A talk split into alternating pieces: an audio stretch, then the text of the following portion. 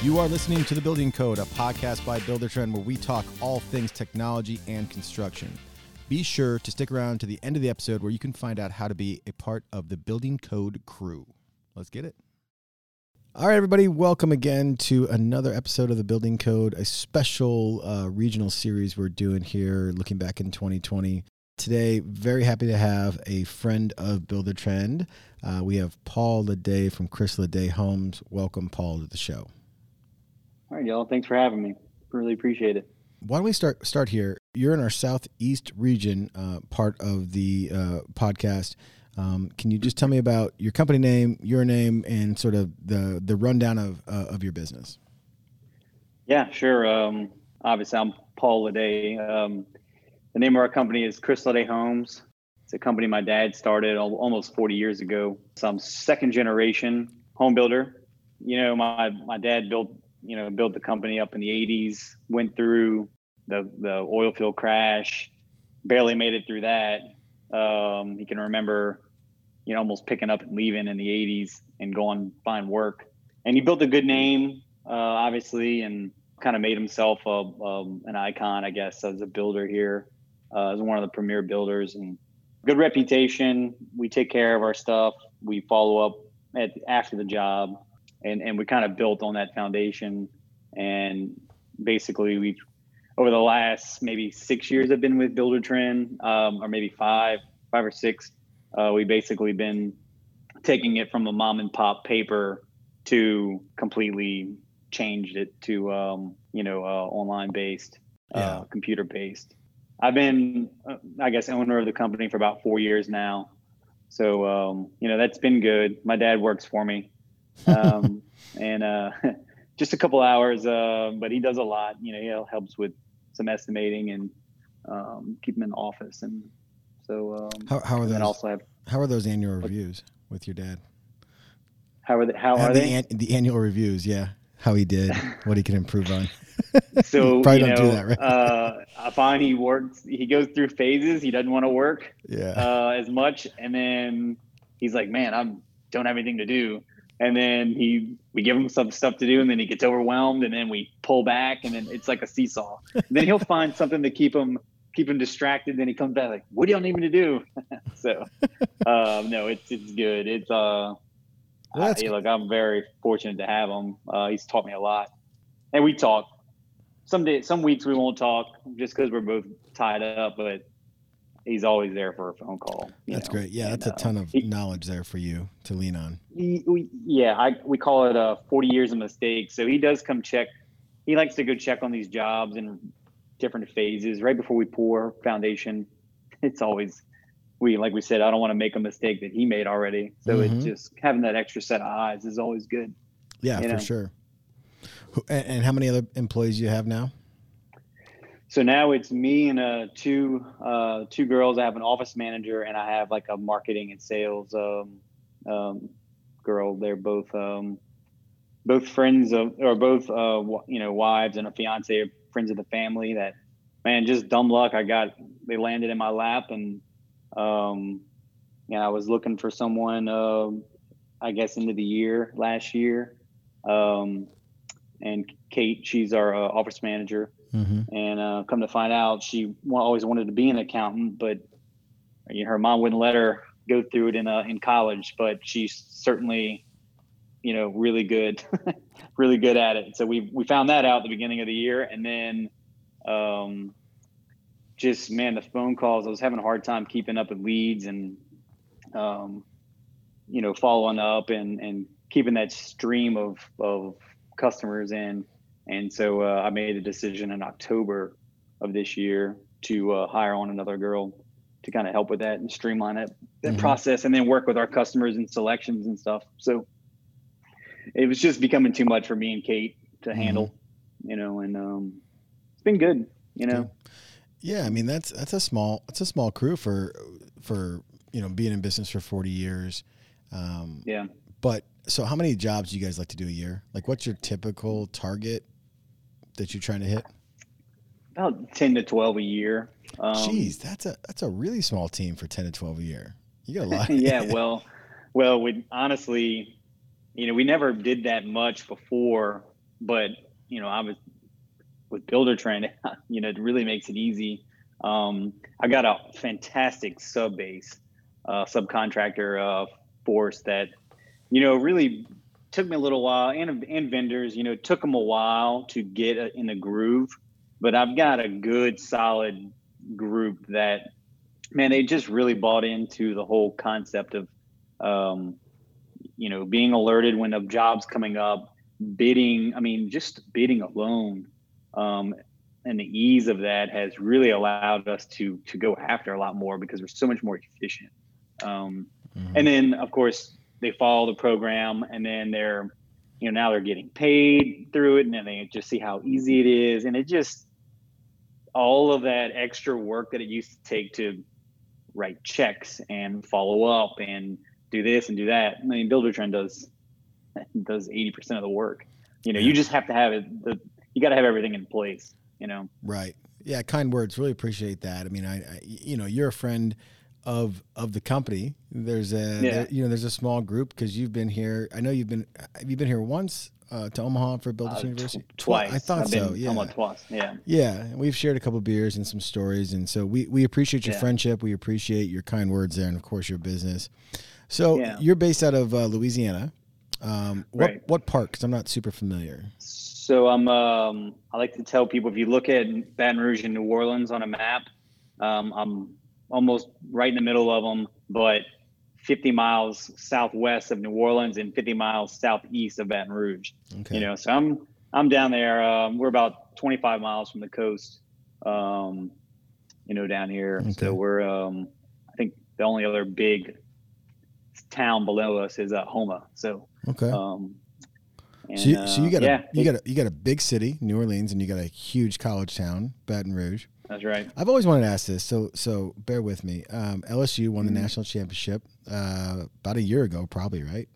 Yeah, about a year, a year ago, ago. Mm-hmm. You know, yesterday or today. Yeah, yeah. Do sales pick up at that time? like, are people excited and like you know, just huge LSU people and they're like, well, they're elated, so like, screw it, we're gonna spend some money.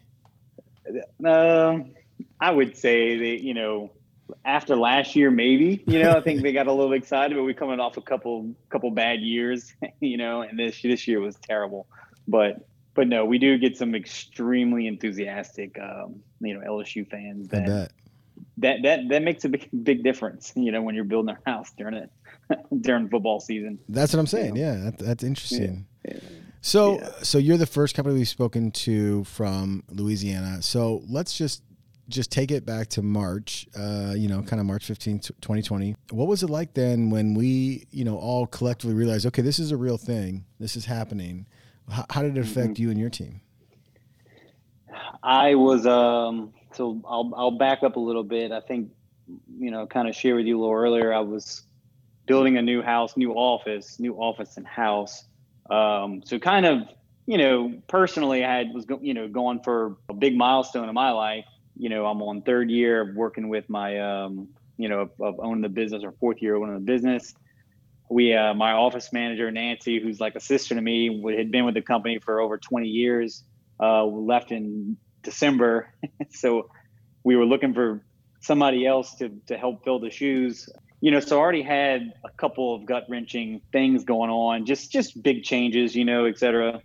And, uh, man, when that happened, I was honestly I was terrified for about a week. Mm-hmm. you know, yeah, where are we going? Where's this going? You know, and and you didn't know what to believe. You didn't know what to hear.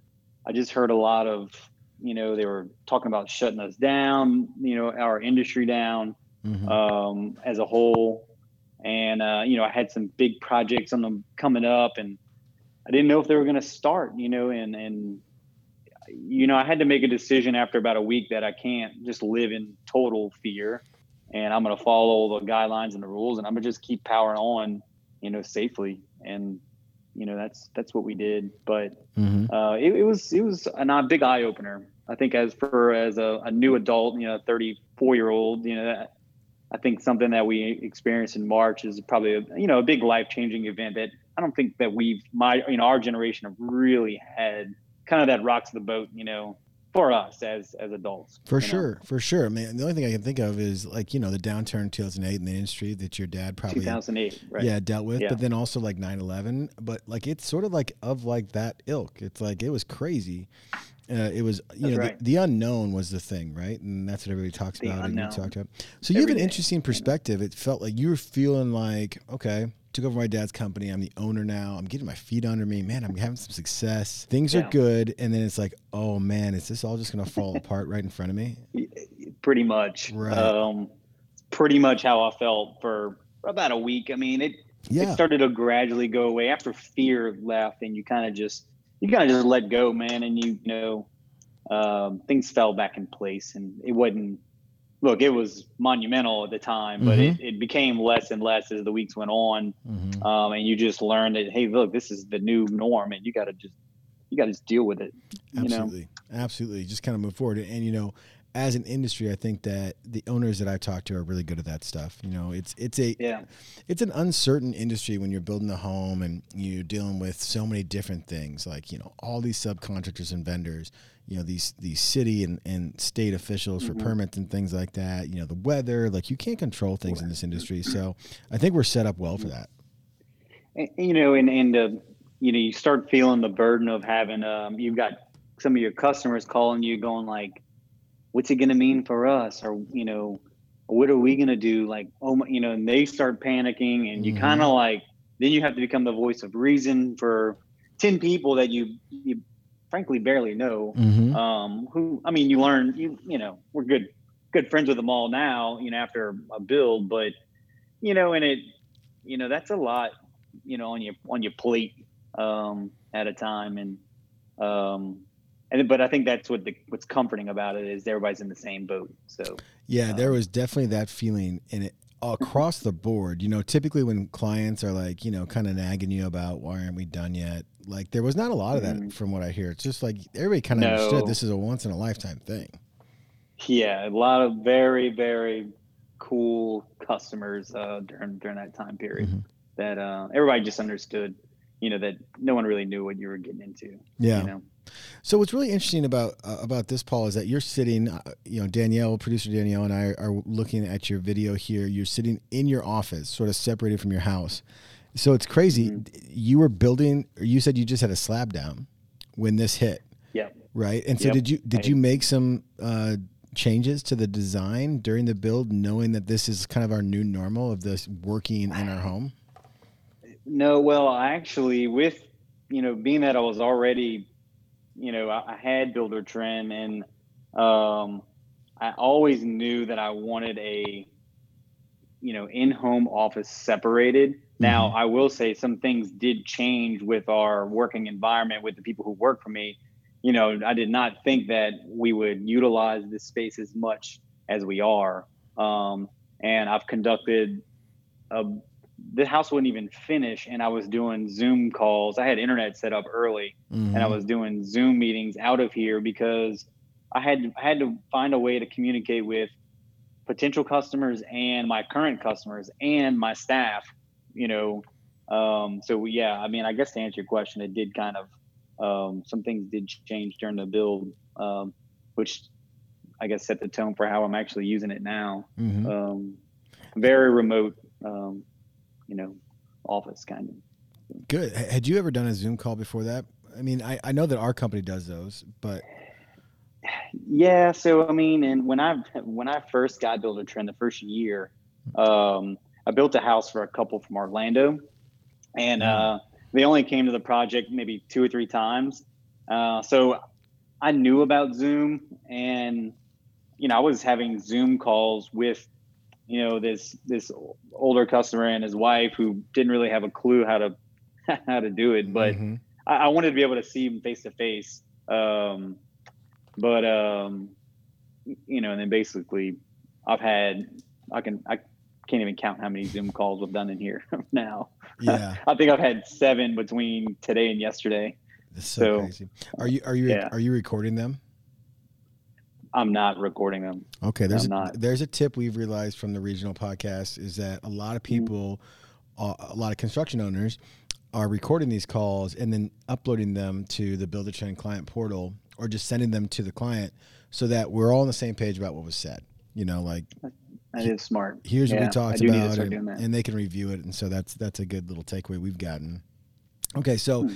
you know you're an interesting that. perspective because I think you're the first person we spoke to um, that didn't have a, uh, a, a, an office out of their home with with a ton of mm-hmm. staff and so this is this is the whole point of this podcast series is to get different perspectives so as a single business owner you know you're doing actually a lot of jobs for one person or one or two people um, what did the the subsequent months look like? I know there was for many people there was sort of this slowdown of like nobody knew what to do, so we're pausing like leads and things like that. Did it quickly come back to you as it did for most people?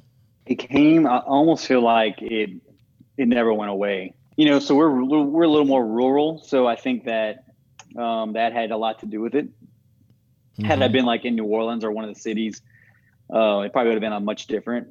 But um, it almost never stopped. And I can remember feeling like, what are these people doing?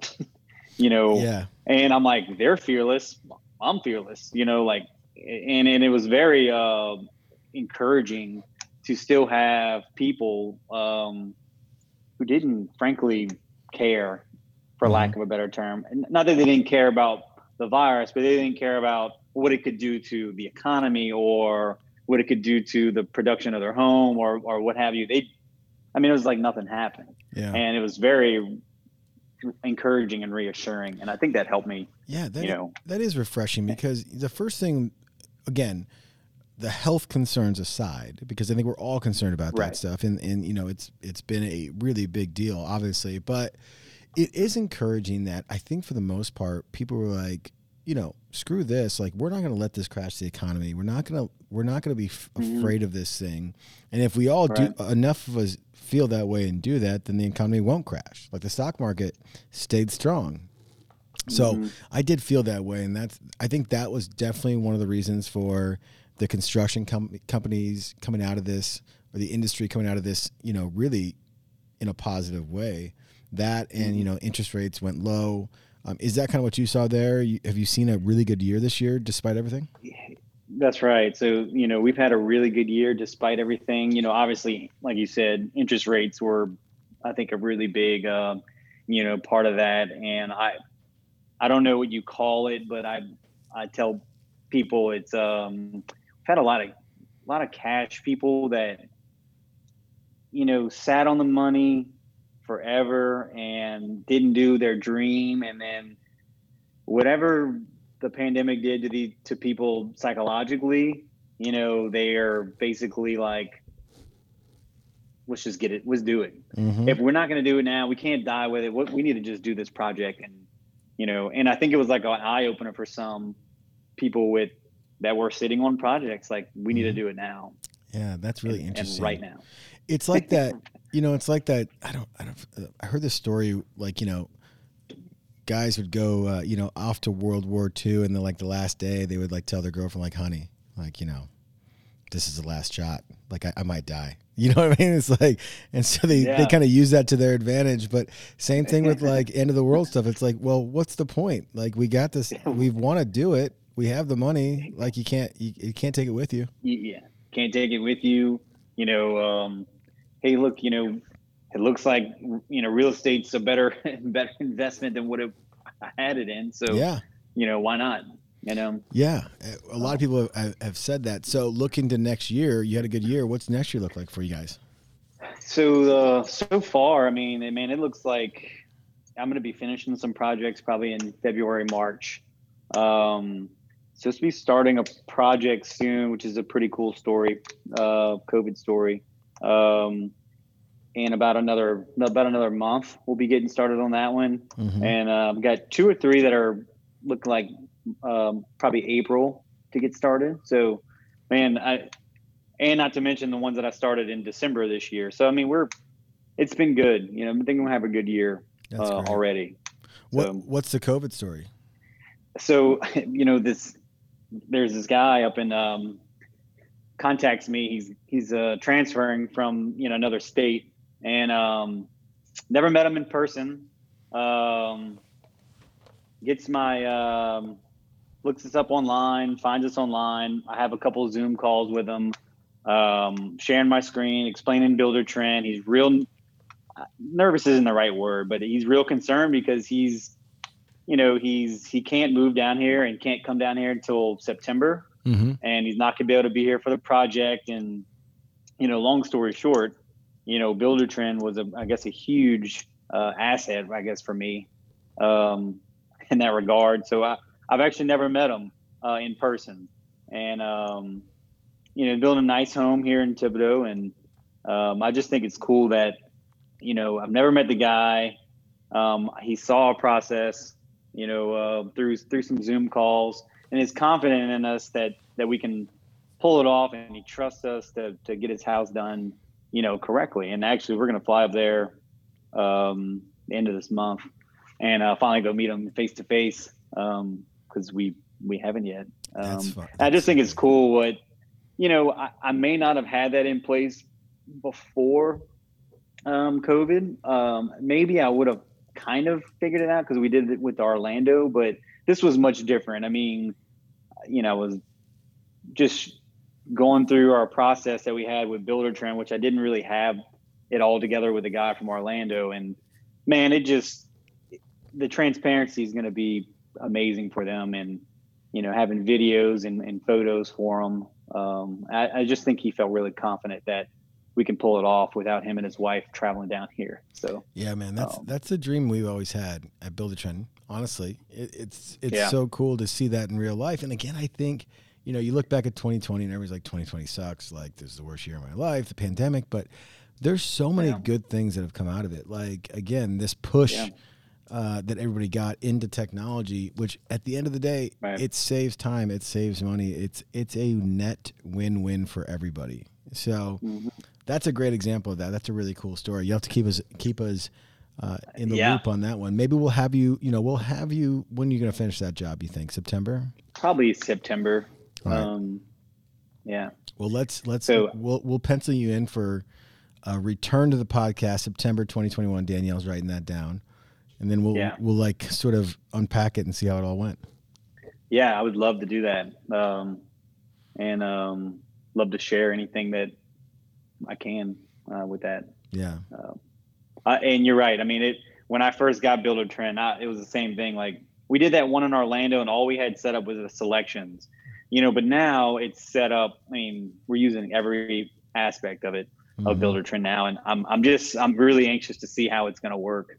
Um, you know, while they're over there. So, um, and yeah. and we're we're fifteen hundred miles away. You That's know, so crazy. Never met, never been. Yeah. So yeah, we'll definitely follow along, and then uh, yeah. we'll have you on at the end, and we'll see how it all how all turned out. Cool. All right, man. Well, good. We really appreciate you coming on. Uh, this is the perfect yeah. time. Um, you know, great to hear that 2020 w- was a good thing for you, all in all. Um, yeah. You know, I'm looking at your cool house you got in your office. And I'm a little jealous. You know, he has a tap. He has a he has a, a keg tap right next to his desk. I don't know if that's good or bad.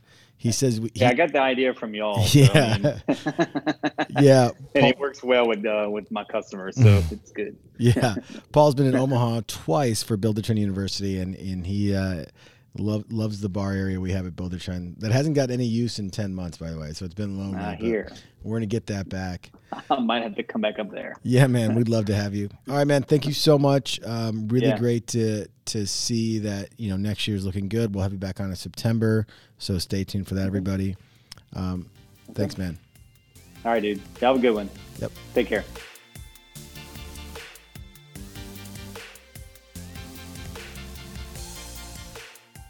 This is Sherwin Loudermilk from Loudermilk Homes in Atlanta, Georgia area, and a few other places. Welcome. Thank you. Thank you. Welcome to the podcast. Let me start out by by uh, by this, Sherwin. Why don't you just tell everybody your name, your company, and just kind of the profile of everything?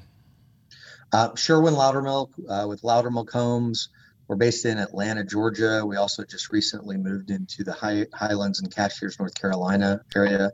Uh, we have three divisions. Um, Oh, we wow. deal with high end luxury custom homes. Okay. So, and how long you guys been around? I I think it's 11 or 12 years. Okay, nice. And you're the owner? I am. Okay. And how many people you have on your team? Last I checked, we have 28 uh, managers or middle managers. Uh, we don't self-perform anything, so so they're all uh, you know organized project managers, superintendents, or office staff. Wow, that's a big staff. Uh, you guys must be doing some good volume. How many jobs did you do last year, and what does 2021 look like? Um, so we just actually did our projections for 2021, and we're looking at somewhere right around 63 million dollars in sales. Um, we deal with high-end luxury custom homes, so our average sale price is about right around 2.2 million. Uh, so they're larger, you know, larger, more complicated deals that take. I guess our average cycle is about 15 months when you add pre-construction and construction together. Yeah, and do you project? I've got a lot of questions now. Uh, do you project that that length of build is going to go uh, is going to lengthen even more than 15 months, or is that sort of the new normal for you? 15 months? No, I think it's actually going to shrink. Uh, it extended because of COVID. So we're finding that you know getting permits that took two months are now taking three months. Um, you know our plans actually have to go into a little holding cell which they spray off, and then it takes a couple days for the inspector to come out and take a look at them. You know, the, the plans have gone into quarantine. Um, so, uh, so things like that. Uh, we're noticing that um, there, it's difficult to get uh, supply specific types of supplies. Dishwashers, for example, um, we were we were calling everywhere to get a Bosch dishwasher. We just couldn't. Um, garbage disposals for about two months were just non-existent. Um, we're finding now um, our refrigeration that we typically put in homes uh, has a three month delay in in getting it in, and so uh, those type of things have made it a little bit complicated. There's some vendors that just don't want to work with multiple people in the house, um, and and I understand, and and we we support that. Um, so it's pushing out that timeline. I think as COVID comes um, comes to an end, we'll see that start shrinking down a little bit more. Um, we're very heavy on pre-construction, uh, busy, probably more heavy than, than almost any other custom builder I know. But in doing that, we we have a lot of planning and organization using Buildertrend for for most of what we do, um, and that results in us being able to have a shorter construction time frame because we're so organized on the back end. I see. So yeah, just explain if you could in your words what what being heavy on the pre-construction means. So we have every single selection picked out. Uh, maybe not the countertops because most countertop companies won't hold a slab for that long or mirrors because they change, but pretty much eh, besides those couple of cosmetic items, we know every single thing that's going to go into the house. We've bought out the whole house up till sheetrock, including the cabinets, uh, before we put the first shovel in the ground. So we want to really analyze that house and make sure that it's perfect. Um, so we're working with the design teams, we're working with the architect, we're working with the civil engineer, and we put put everything together. It's not just a here's the house, let's go ahead and start framing, and we'll figure out the rest as we go. We want to understand it, and what we find is by understanding it, we solve a lot of problems up front. So um, we tell our clients that even though it's you, you know it feels like it's taking forever in this pre-construction process uh, we're going to save more time in the back end and cost because we're not having to rip things out uh, like a you know on a regular basis um, you know just to be able to understand what you want to put into the home. Yeah that's really interesting because there's there's two philosophies. One is what you're doing and obviously that that's super organized when we start digging and there's not a lot of changes or change orders or maybe there are we can talk about that but the other philosophy is a lot of builders would say hey, I don't want my clients to pick out their selections until they can step into like the frame structure or something like that and kind of get a feel for it. Do you feel the way you guys are so heavy on pre-construction? Do you find problems later, or n- not at all? So we did. Uh, we have a, a, very rigorous nine-step process. Um, the first three steps are in pre-construction, and then the last six are during construction, and we're constantly revalidating things. So, um, so let's say by step three, which is our design phase, we have every single design picked out and selection picked out for the home. Well, as we're going through the next steps, for example, like lot six, uh, step six or seven, where we're really picking out the colors of the house and the making sure that everything fits, uh, we'll go ahead and paint colors on every wall, you know, on multiple sides because the light shines differently. Mm-hmm. We'll put the stain color on the hardwood floors uh, we'll put the crown up, a few pieces of crown, and paint that too, so that the clients really get a feel for for what was the selections that they made six months before, and are these still what the selections that they, they want to move forward with? They have the choice to make a change at that point. Um, some that will not cost any money, some that will, but at least everything is picked out and analyzed, um, and we're not having to, you know, as long as they keep those same selections, there are no additional costs back to the clients. Um, you know, some some builders say that, hey, you know, we made so much money on change orders. When you actually analyze, builders really don't make changes on on or money on change orders unless you're charging 50, 60 percent or more, which is which happens occasionally. You know, if you're in a specific time frame of the build.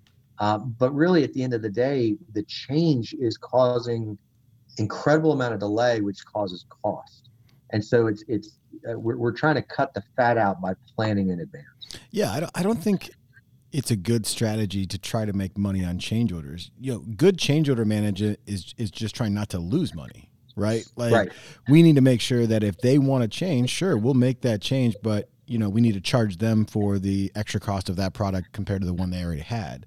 It's not about right. like us throwing 60% on there cuz then you you got to you got to actually do like 20 or 30 of them to make any actual money and it doesn't make sense. You know what we found, and we've done heavy analysis on this.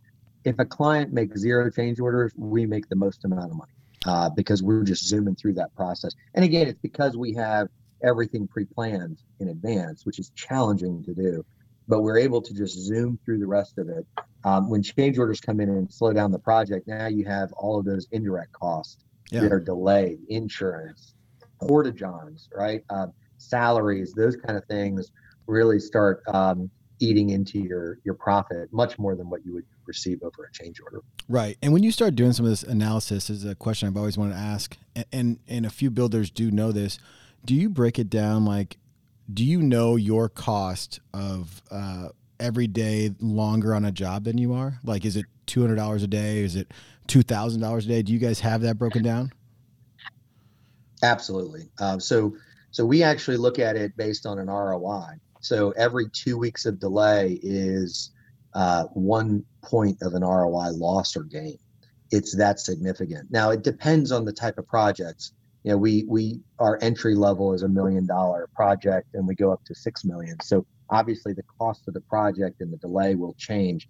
But we analyze that pretty carefully um, so that we understand what our what our total projected profit would be on the project. That's awesome. How far do you cascade that information within your team? you know, there's a philosophy where as far down as you you go, you're going to get the most benefit out of it. Do you follow that, or or what's your thought there? Absolutely. Everybody in our company is connected to what we call a company dashboard, and it shows the profitability, gross profit, uh, so that you can truly see what the the profit on the specific project is. Uh, and we send that to every single member of our team. Wow. Um, and and we talk about it once a week. So during our project overview weekly meeting, which is basically our just project weekly meetings that we have, um, we pull out that dashboard and say, okay, you just lost three days and you just lost three thousand dollars. Why?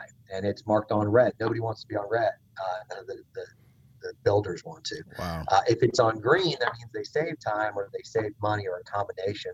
And so we we look at that uh, very directly, uh, very carefully to make sure that we're not missing days or we're not missing money. Uh, mostly just through through losses, right? Our are your houses clean? Are your you know LVLs laying in the mud? Are you having to bring in um, specialty services to, to redo things? How organized are you? That's really where where we see most of the losses because we're so organized up front. Man, you guys sound like a tech company. It was just great. I mean, talk about data and uh, you know insights. I mean, when did you start doing stuff like that? And like you know, for the listeners who should, if you're a business owner in construction, should be doing exactly what you're doing. I'm sure you've seen the benefits of it throughout your team. Like, how did you get started on that? And like, what are you actually using for a dashboard? Well, I'm a I'm a computer nerd. So I was I have a computer science degree, okay. um, and I worked at IBM for eight years. And part of my tenure there was as a process consultant. So uh, I understand the concepts of technology and processes and how efficient you have to be because in the technology world, if you're creating a software, if it doesn't tick and tie correctly, the whole thing crashes. Uh, it's not like a house where if it doesn't tick and tie together, you can just you know you can fix that one portion. um, and the person can still move in. So we, you know, we have incredible amount of processes in our company, um, and it stems from that. And and the last, you know, 11 years of work that we've been doing to to perfect those processes as best as we can. It's construction; nothing's perfect, but we can we thrive for perfection on following the process. Wow. So your background at IBM showed you how being efficient, having a process for everything, you know, delivers at the end. How did you get into construction then? Where what was that leap about? Uh, just wanting to be out of corporate America, um, seeing an opportunity. Uh, family was dabbled in real estate and saw an opportunity and um, put my resignation in and just uh, just went for it. It was a, it was a tough decision, but uh, but uh, worth worthwhile. That's interesting. We always talk about this on the podcast, especially when we're talking to company owners like yourself, is like that leap into your own business. Whether you were on a framing crew or had a framing company and said, "Hey, you should start your own building business," and you went and did it, or you went from corporate America.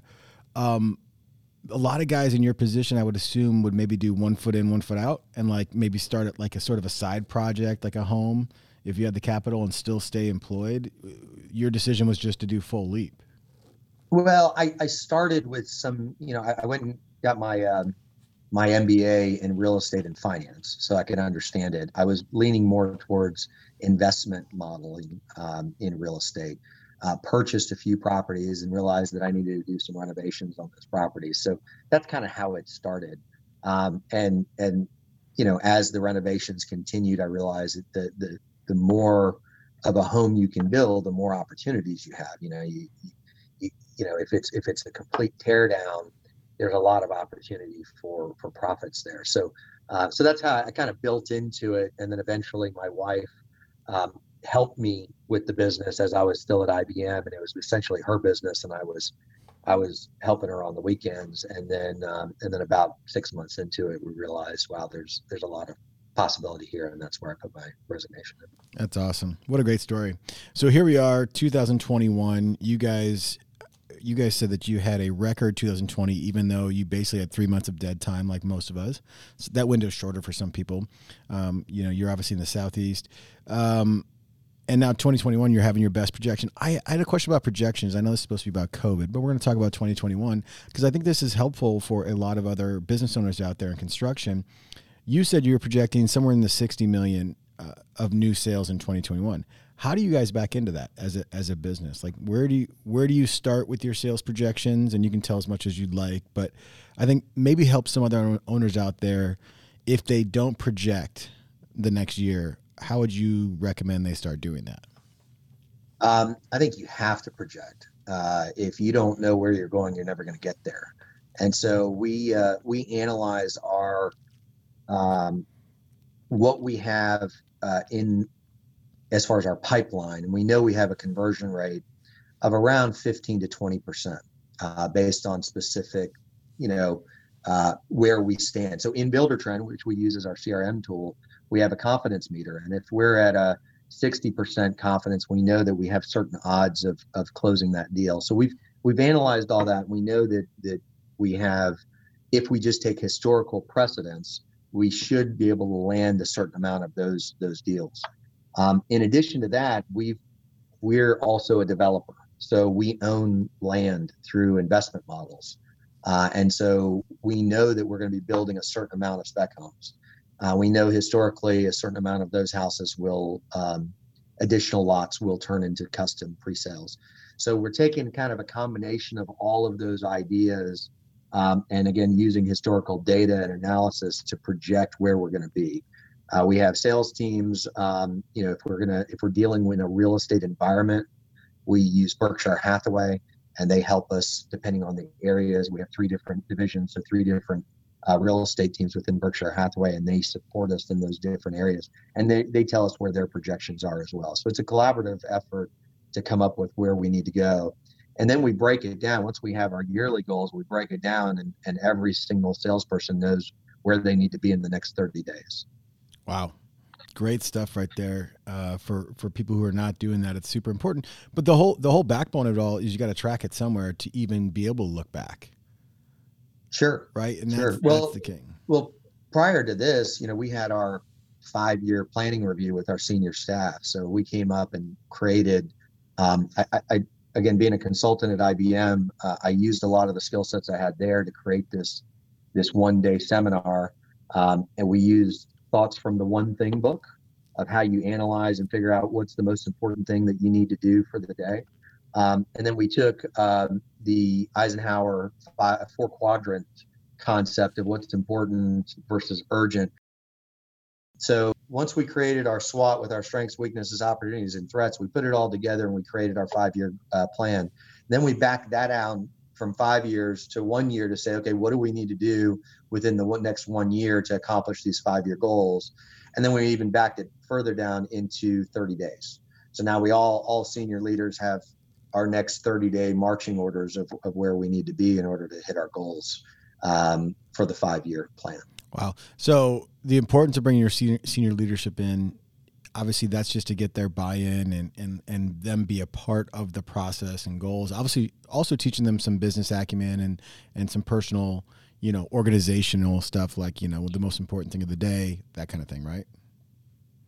Well, it's more than that. We're, we're not a dictatorship, right? Um, we're, we're very much a democracy within our company. Um, we have incredible culture because of it. Uh, everyone knows that there were we run our business like a family oriented business. Uh, we're always thriving to live above the line and being completely transparent to everybody. So the senior managers are basically creating the vision for the five year goal. Uh, it's not just me coming down. I mean, obviously, I'm very influential on it, but we're wanting to make sure that everybody has a say in where we're going. Um, and we use everybody's ideas. I, I'm, I'm I'm not a um, I'm a humble builder to where I can you know I I don't mind if somebody challenge. In fact, I want people on my team to challenge me to come up with new ideas. Yeah, as they say, if you're an owner of a business, the last thing you want to do is be the smartest guy in the room, right? When you got all your employees exactly. together, that's not a good thing. Man, you've got a lot of great. Well, first of all, do you consult? So, if so, give me your phone number to all other home builders out there because they could use some of this. This is how you set up a business. I, I have not yet, but I do give uh, give advice here and there. All right. Well, they can connect with you uh, through LinkedIn or Instagram. I'm sure you guys got have a nice website. I was just out there. You guys have built Buildertrend for many years. We appreciate that. Uh, and you also said that you guys are looking to, or you already have expanded into another state.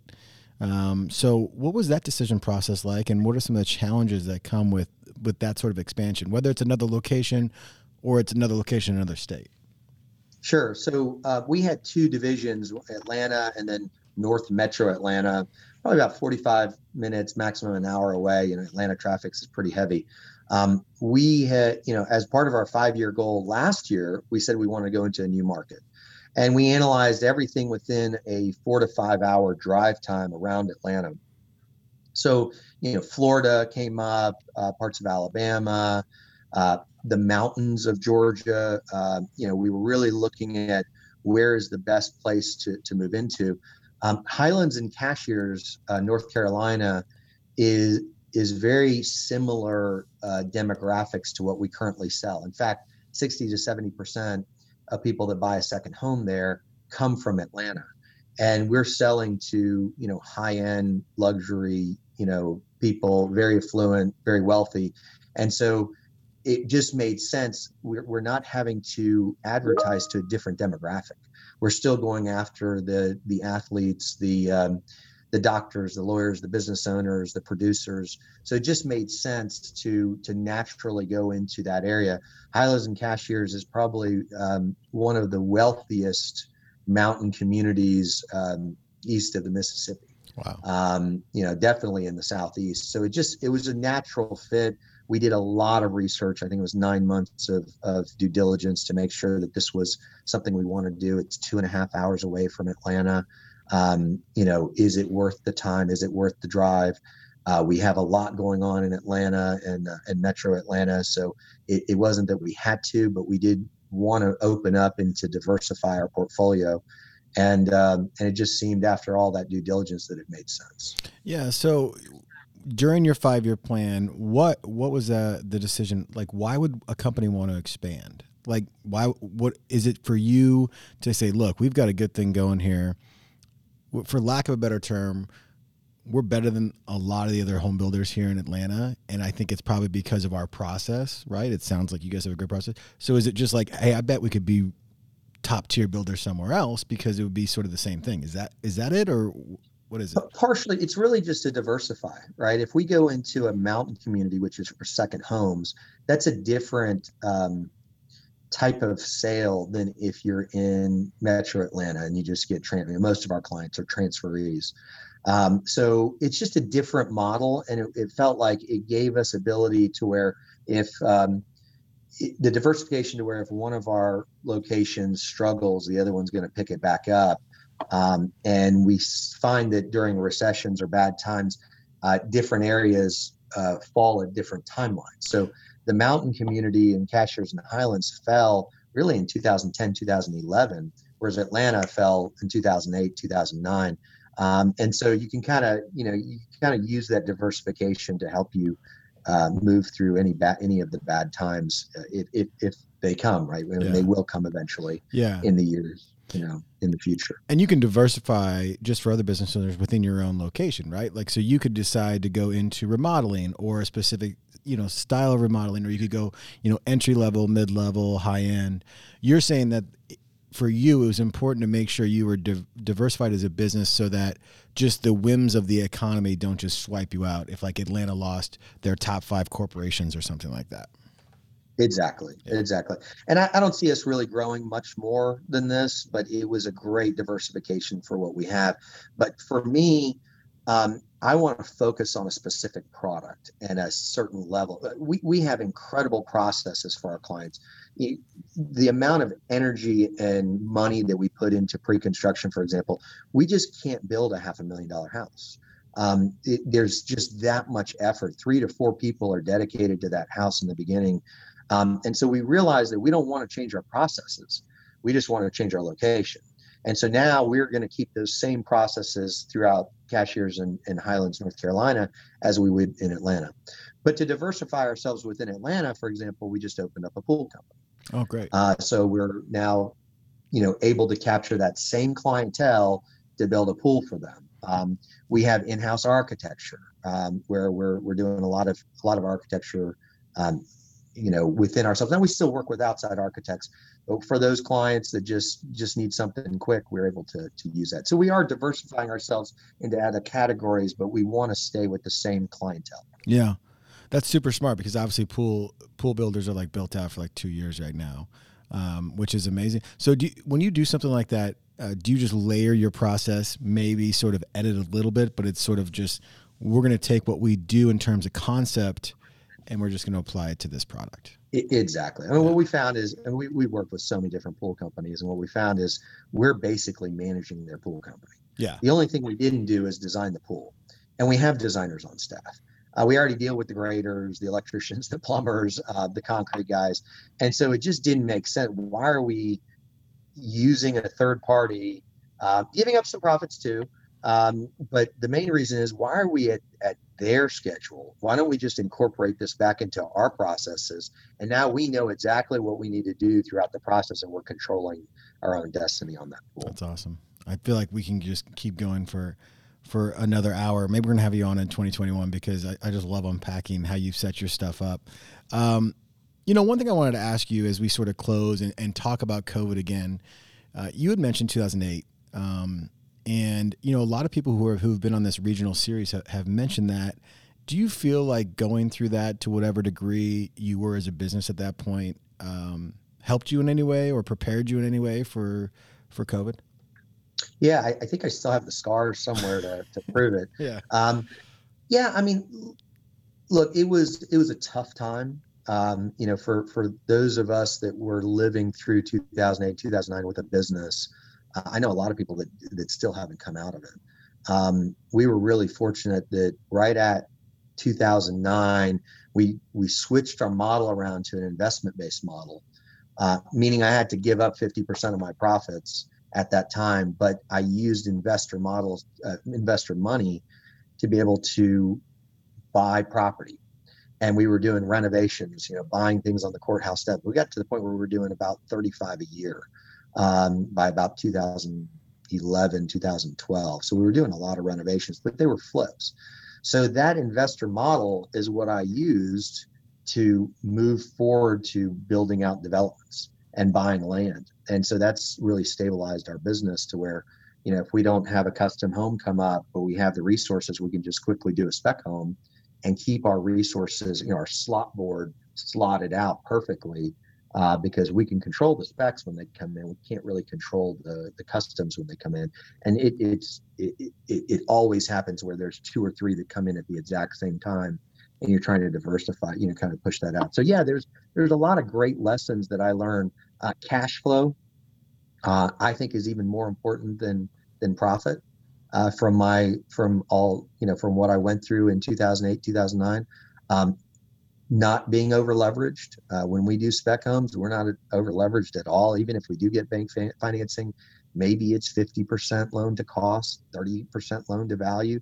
Um, so, so being able to put your head down and have a strong cash position through investment model is was really important to me. Yeah, uh, probably the best lesson that I learned. Yeah, back in back in those days, it was just it, it was it was about like, hey, we just need to keep jobs coming in, whether we're making a ton of money or not. We need just need to keep the wheels going on this thing. Definitely 2008 and 2009. So that that investment model allowed you to do a lot of volume. Maybe you weren't making the money you wanted to make, but your business survived. And here we come spitting out 2011, 12, 13. Then we start going again, right? Right. Exactly. We, we actually still made those renovations were pretty good. We, we were buying things for 20 cents on the dollar, True. selling it for 20, you know, adding another 20 cents on the dollar. So we're at 40. We're selling it at 85 cents on the dollar, but a fully renovated house in the middle of a really good part of town. Um, and so everyone's looking at going, well, I could, you know, what are the two houses that we're selling at that time? It was either dump foreclosures or fully renovated, perfect designed houses and so we were capturing both of those sides of the market so we made we made pretty good money in 2010 2011 um, but it wasn't the um, wasn't the business i really wanted to be in I, I, I, didn't enjoy the flipping of houses but you have to do what you have to do right, right. i mean you you have to keep the the engine going and so in 2011 is when we realized that we could get back into new construction um, and that's where we slowly started moving away from renovations we still handle a few renovations here and there uh, but they're usually full full house renovations. Most of what we do are new construction. Mm-hmm. Well, I mean, it's it's it's great that you guys learned a lot in 2008, 2009, and and and we're probably ready to apply those. You know, in March and April when we, when it was like not knowing how this was going to shake out. You know, I think I speak for the entire industry where it's it's been good for everybody in construction uh, and we're really happy about that. And 2021 looks like you're gonna have a, a, banner year. So we definitely wish you the best. Uh, really appreciate you you unpacking um, some of your philosophy behind your business and and really sharing a lot of how you set things up. I think that's really important for us to continue to elevate the industry. Uh, I, I, think that you probably share that, and so we'll have you back on because I, again, I have like a list of questions I didn't get to just about how no, you set I, up. Love to look. I'll be honest with you. Buildertrend is is part of my success. Uh, it really is. I mean, uh, we we use it as a strategic tool, um, not as a uh, oh shoot, I have to do a daily log or oh darn, I didn't I didn't update my calendar. We're using the, tool as a function of how we run our day to day business, uh, and everybody is interconnected with it. So it's a it's a big part of part of our success. Well, we appreciate that, and again, we appreciate you being being with us for a handful of years. Uh, we want to continue to be your non-equity business partner. That's how we think of ourselves here. So uh, I know you've been to Omaha a couple times for Buildertrend University, and when we open it back up, uh, we'll definitely send you the dates, and maybe can bring you and your team back again. Would love to. All right, man. All right. Thank Thanks you so much. much. Best of luck this year. See you. Bye bye.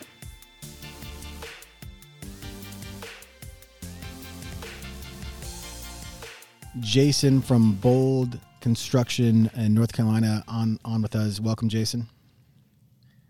Thank you. Appreciate being uh, invited to speak today. That's great. I'm well, excited to actually get on the show. I'm a I'm a listener, so happy to be here. That's awesome to hear. Well, we're we're very happy to have you. Um, you know, we reached out to Jason and, and his team and just kind of wanted to get their take on what it was like to experience COVID nineteen the original um, sort of shock of, of that happening in March of last year, and then subsequently what what you've seen in your particular area uh, and some challenges you've had. So, um, Jason's gracious enough to spend some time with us here. As we do with everybody who's on the podcast, Jason, let's just start with a profile of your business. Where, as, okay, as you sit today, tell us a little bit about Bold. Sure. So, Bold Construction um, is a custom home company in Chapel Hill, North Carolina. Um, we cover what we call the west side of the triangle. So if you're familiar with Raleigh, Durham, Chapel Hill, we are mostly in Chapel Hill, Hillsborough to the north, down to Pittsboro in the south, and dip into Southwest Durham occasionally to do work. Um, we build approximately 10 custom homes per year. Our current average home price is between basically a million two and a million five is where we're averaging um, and we build homes, um, you know, mostly in custom home subdivisions, um, parcels that people have found, pieces of land, large acreages, and you know, anywhere you can stick a custom home, we will build there. Great. Um, I have a staff of close to 16 people. I don't know the exact number. I probably should. Uh, full-time employees um, doing anything from accounting and finance all the way through construction management, project management, and uh, and beyond. We have been using Buildertrend for I have to check my records, but probably close to seven years, and we love the product, and uh, we can probably accurately say we are 100% in on Buildertrend. Well, that's great to hear, and thanks for saying kind words about the product. Um, you know, I checked out your website. There's two things that that really struck me, and I want I want your take on this because when you say 10 custom homes, obviously it's a, it's a you're at a nice price point. So those are large projects, but it did seem you had a lot of people uh, for 10 homes a year. Like it was a lower volume for a good amount of uh, yeah, team members. Can you talk me through that? Was that is that a conscious decision? Is that how you're set up and you need that to to really deliver the customer service and experience you want? Or tell us about that. Exactly. No. So we have something around here we call the exceptional building experience and that's what we deliver. I mean, we, we deliver amazing custom homes, um, high end in the market, but we like to deliver that exceptional building experience. And in order to do that, we do need that many employees to make it work properly. Um, one of the things I did not mention is that we do some um, renovation work as well. We probably have, you know, probably 15 to 20 percent of our revenues in renovation work, and then we do some light commercial, um, you know, some upfits and a little bit of new new construction builds um, for light commercial. So we have a little bit more on the plate than those 10 custom homes, but our focus again is is custom homes and providing that exceptional building experience. That's great. That makes sense. So we, you're dabbling renovation and then even light commercial, you know, you need some more mm-hmm. expertise mm-hmm. there and, and to deliver that exceptional building experience. Yeah, it takes some people and some infrastructure. So that makes yeah. a lot of sense. That's awesome. The other thing I noticed on your website and this will probably be a good lean into the COVID nineteen is you get you have all mask on your your uh, profile of your company. Yes. Uh, was that obviously a conscious decision? What was behind that? Um, it was a conscious decision. So um, if I could go through the history of COVID again, I, I could probably tell you date by date if I check some records. But you know, essentially on March 15th is kind of when everything hit the fan, mm-hmm. and we shut the office down. So um, we shut down the office, kept people at home, did all our meetings on Zoom. Um, we did uh, pulled people out of renovations and warranty work. So basically, any occupied home, we did not let our employees go back into. Um, in North Carolina, construction was deemed an essential business, which was fortunate for us, and we were able to continue all of our new construction projects. Um, I believe we went back into the office on around May 15th, and a lot of this is according to kind of the state's guidelines. Um, a lot of it was really according to uh, my business partner Chris and I's kind of decision on what we thought was actually safe. So we went back into the office on the 15th, and you know it was kind of a mix. You know, if if you can come to the office or you feel comfortable coming to the office, please come back. If not, let's you know work out you know some special arrangements with with you and, and your staff. And we went you know straight to masks, temperatures, taking people's temperatures, and all and all the things to in order to keep our um, office safe. we have fortunately we have a, a, a, very nice office with a bunch of individual offices um, so we didn't you know we didn't have kind of a cubicle situation where we had a lot of people in the same room. So we were able to maintain distances and you know not put people right on top of each other for those those reasons. And then on on the job sites um, we got out you know sanitizing uh, signage you know mask mask mandate came a little bit later on the job sites, but in general, job sites are pretty safe until you work start working interior, and then at that point we weren't stacking subs on top of each other and let kind of let one sub work at a time. So that was that was kind of our plan. Yeah. yeah. So you were really looking out. I mean, that's that's a difficult thing. I know the owners of our business are uh, battled with that, but you had to look out for the business. You had to look out for the welfare of your employees, trying to cater to everybody and, and their comfort level, and and then of course pulling them out of out of the renovations and the warranty work was that a decision by the local government or was that a decision by you and your business partner? That was a decision made by us mm-hmm. you know my business partner. I decided that you know we didn't have anything that urgent in that you know in that category. So it was probably best until we figured out kind of how these how the virus was working um, we thought it was best just to keep keep people out of occupied homes. Yeah, you and you and your business partner Chris was it was it a crazy time to say the least? Was it like sort of all hands on deck between the two of you? Yeah, I mean it was obviously unprecedented times for everybody, um, but Chris and I pretty pretty quick on our feet, and you know had some of the technology already available and have used it you know a lot in the past, um, just with traveling and stuff like that so we, we were able to put it together pretty quick. My staff's very, very nimble, um, very capable. The crew, the guys that were in the field, ready to work, wanting to work, tell us what we can and can't do. Um, people that are more office based, you know, on Zoom calls at 8 a.m., no problem. You know, every everything worked pretty well. And you know, Chris and I, I think we all did this. You know, when first in March, we were all watching the numbers every day worldwide numbers, state numbers, county numbers, trying to figure out what that meant for us. Ultimately, we, we made I thought we made we made some pretty good decisions. I, I thought we, you know, kept our team safe while still being able to provide that experience for our client. And and you know, certainly clients were very reasonable. The ones that we had warranty and renovation work were perfectly fine with us not being in their homes.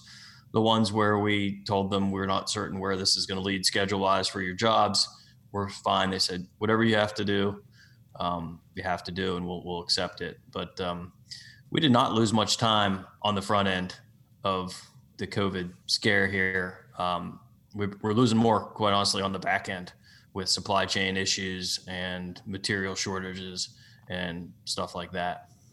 Okay, that's interesting. Let's talk about that. So, there were a lot of companies that we spoke to on this podcast back in the second quarter of last year uh, that really did see a, a, full stop in terms of leads and like that part of their business. And that came back for almost everybody in a couple of months, which was great for this industry. But we always did talk about this supply chain, and and that's got that tailwind of like what six to eight months until we start. Or now we're seeing the effect of that. Is that what you're saying? Yeah, more or less. I mean, so uh, we're we were the same way. You know, once March 15th hit, we were we were dead in the water on sales, and didn't pick back up until um, probably August, early September, and then kind of the floodgates opened, and we can kind of get into what that means later mm-hmm. um, in our discussions. But uh, as far as the supply chain issues, so the, the, way you know the way I heard it what from my suppliers was that a bunch of mills shut down immediately, and then once everyone realized, hey, the demand is there and it's growing, they picked them back up. So we so we had lost some timing on the front end of that um, just based on that's more you know lumber commodity stuff, and then we're seeing a lot of you know lead times that were three to four days are now four to six weeks. You oh, know, oh, wow. things that you know are kind of unheard of in our business, and you know we had to completely adjust our template schedule and Buildertrend in order to account for all these changes. Um, and you know our schedules in general obviously had to be adjusted to account for those.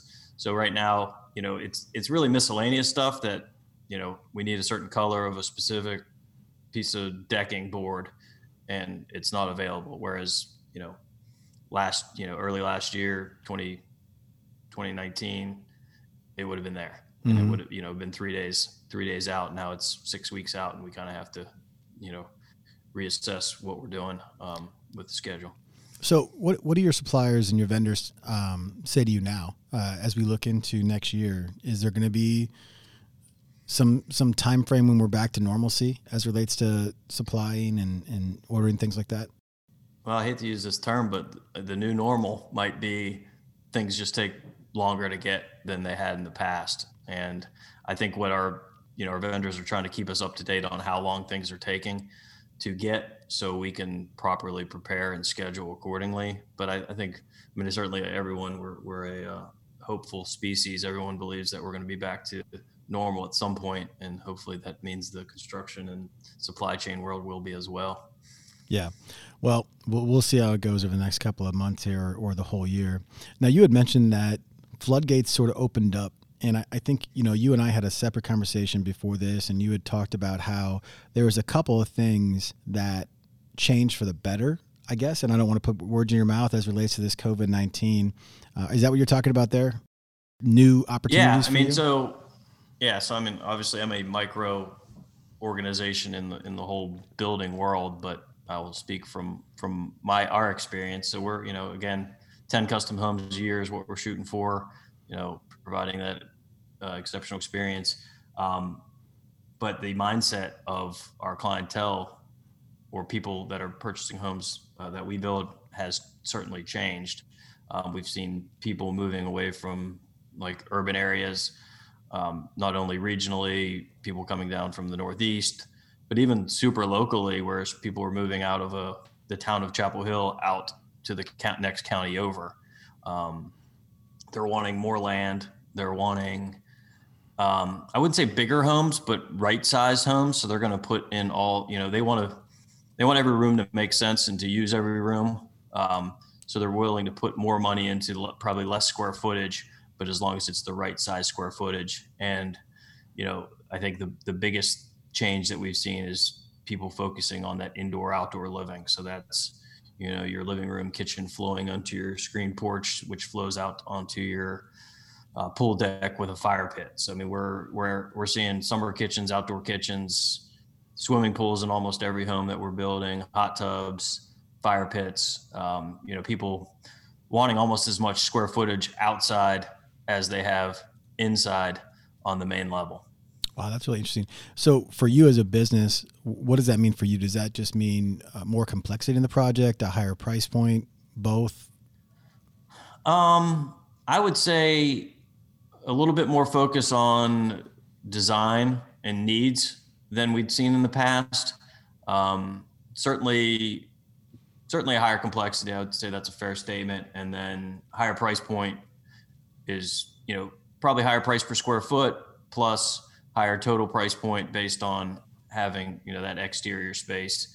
And you know, swimming pools are not uh, not inexpensive these days. Mm-hmm. Especially, yeah, there's some of the busiest, busiest trades and, and contractors that are out there right now. There's some pools They that are. 12 to 18 months out. Uh, good for them. Mhm. You know, so you're you on a national level, they've had this discussion about people leaving the big metros, understanding they don't have to be in the city centers to, you know, live and work. So you're seeing that in in, in real life. Yeah, I mean, we're seeing that locally. We're seeing people, you know, that have left, you know, some of the bigger metro areas and coming down this way. Um, that wasn't uncommon in the past, but it, it kind of, I think it gave a lot of people that extra push to just go ahead and do it. Um, certainly, people being able to work from home has changed that as well, and and because of that, quite honestly, we're seeing another design change, which is that usually it was maybe we'll put a study in. Now it's we're definitely putting an office in, Mm. and then hey, find us another spot for a second office, uh, so we don't have to work in the same office, that kind of thing, or find us a nook somewhere where I can work four or five days a week instead of going into the office. That's interesting. Yeah.